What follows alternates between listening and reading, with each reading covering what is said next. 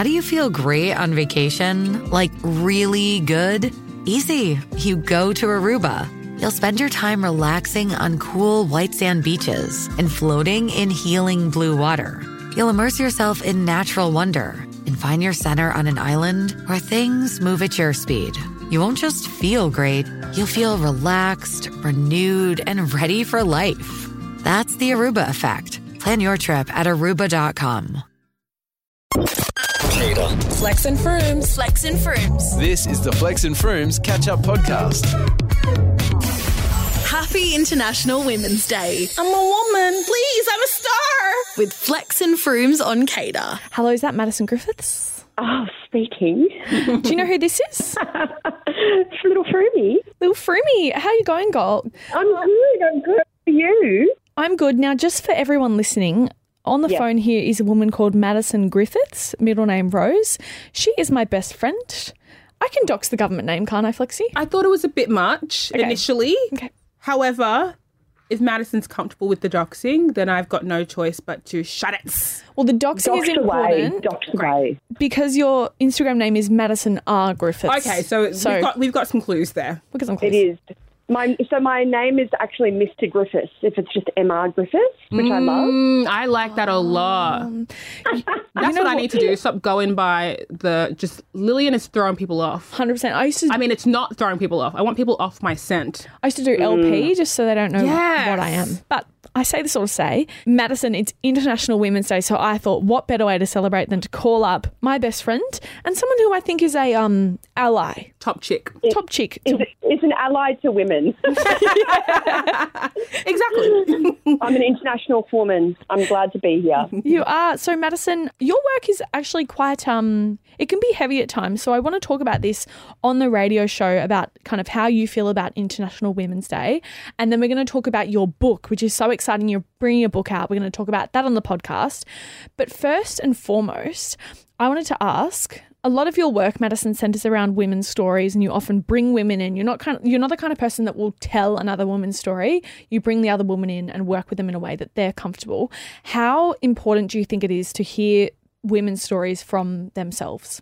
I think it's an incredibly important. I I think it is incredibly important, and I'm really glad that you brought that up because that was essential for. So, for, for listeners that aren't aware, I am the co-producer of a podcast called Tender, and it is a podcast that follows what happens once people leave abusive relationships.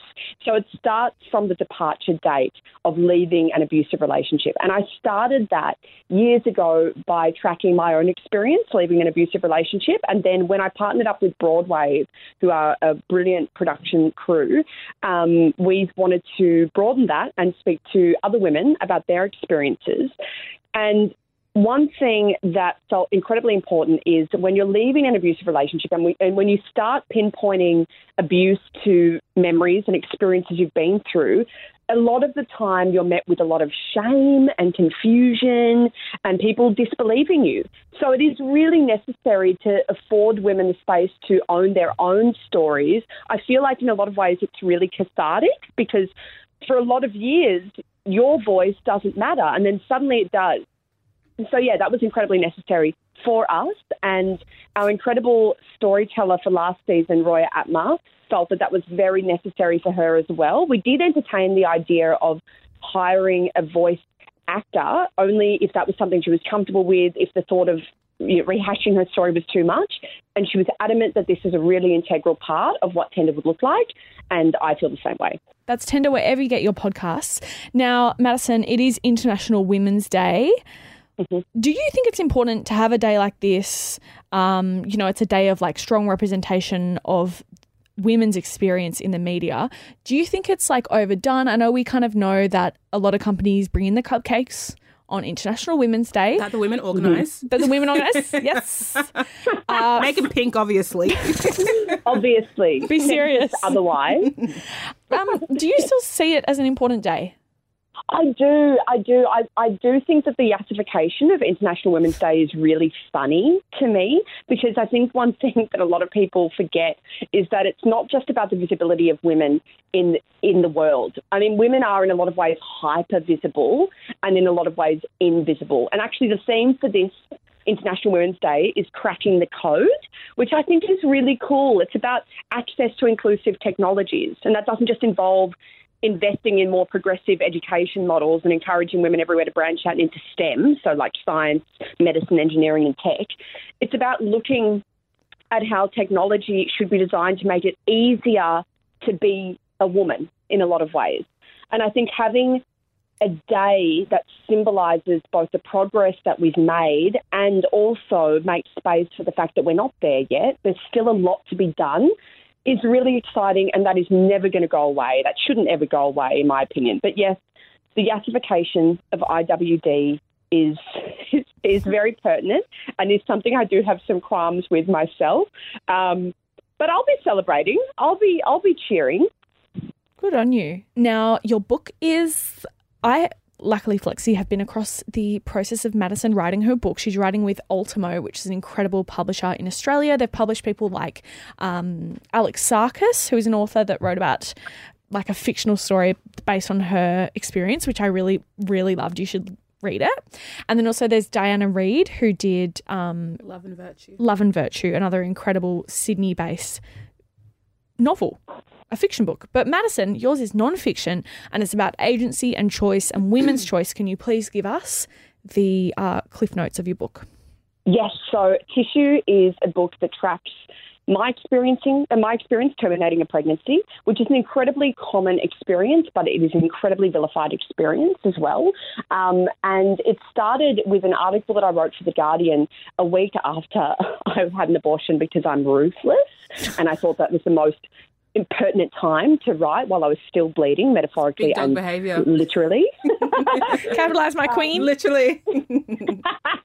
Blood was just coming out of me in the metaphorical and literal sense, and I loved that. And I wrote about it, and it was really interesting seeing the way a publication like The Guardian were even conscious about whether or not I wanted my name associated with this piece for a number of reasons. For the fact that it is a, a highly contentious topic, um, and that is something I do go into a lot in the book but also for my safety as well. That for every person that's pro choice, there's about 10 other pundits that are calling me a murderer, et cetera, et cetera. So then when I went back to the drawing board and thought, how the hell do I make a book out of this? I kind of couldn't stop. There were so many themes. And I remember reading a review of another book about abortion called Choice Words, which is a compilation of uh, essays and poems and prose that centre women's experiences when they discuss abortion. And the reviewer for the New Yorker, I believe, or the no, for the Los Angeles Review of Books, had said that abortion really, when you look at it blankly, should be one of literature's greatest themes because it tackles life, death, morality, guilt, uh, sin, relationships, the future, all of these massive, massive themes. Um, so I applied all of those lenses of abortion into my own experience and then branched out and interviewed a bunch of different women, trans men, non binary people, people of all sorts that have all encountered the inside of an abortion clinic and all have very interesting ways of getting there and leaving.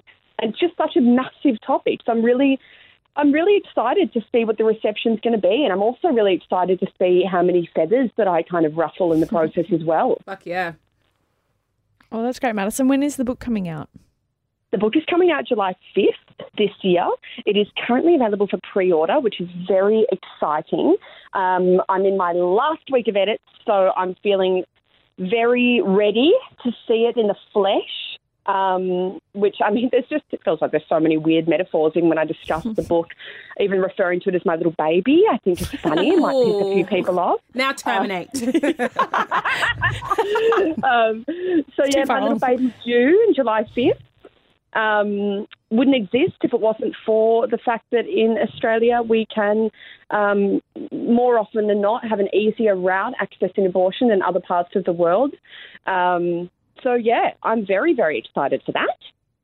Oh, Madison, we can't wait. We're going to have to get you on when um, Literally. when you have some interesting feedback from all around the world, which because I think this is going to really make waves. The way that you write is very poetic. I think you're going to bring. Um, like it's obviously going to it's a very well researched piece and you speak to a lot of experiences but i think your way of articulating it is quite um how do I say unique?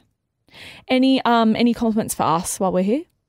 Any compliments for you? I wanted to start with this, but we can we can end with it. Shut up. Oh, I mean, I, I did spend. I've got a week off this week, so I've just been catching up on my Flex and Frooms um, content, and I'm just loving the chemistry between you both. It's very exciting. I'm obsessed with us too. Yes. um, yeah. Thanks for sharing. Next time we'll just skip the interview and just go straight to the good stuff.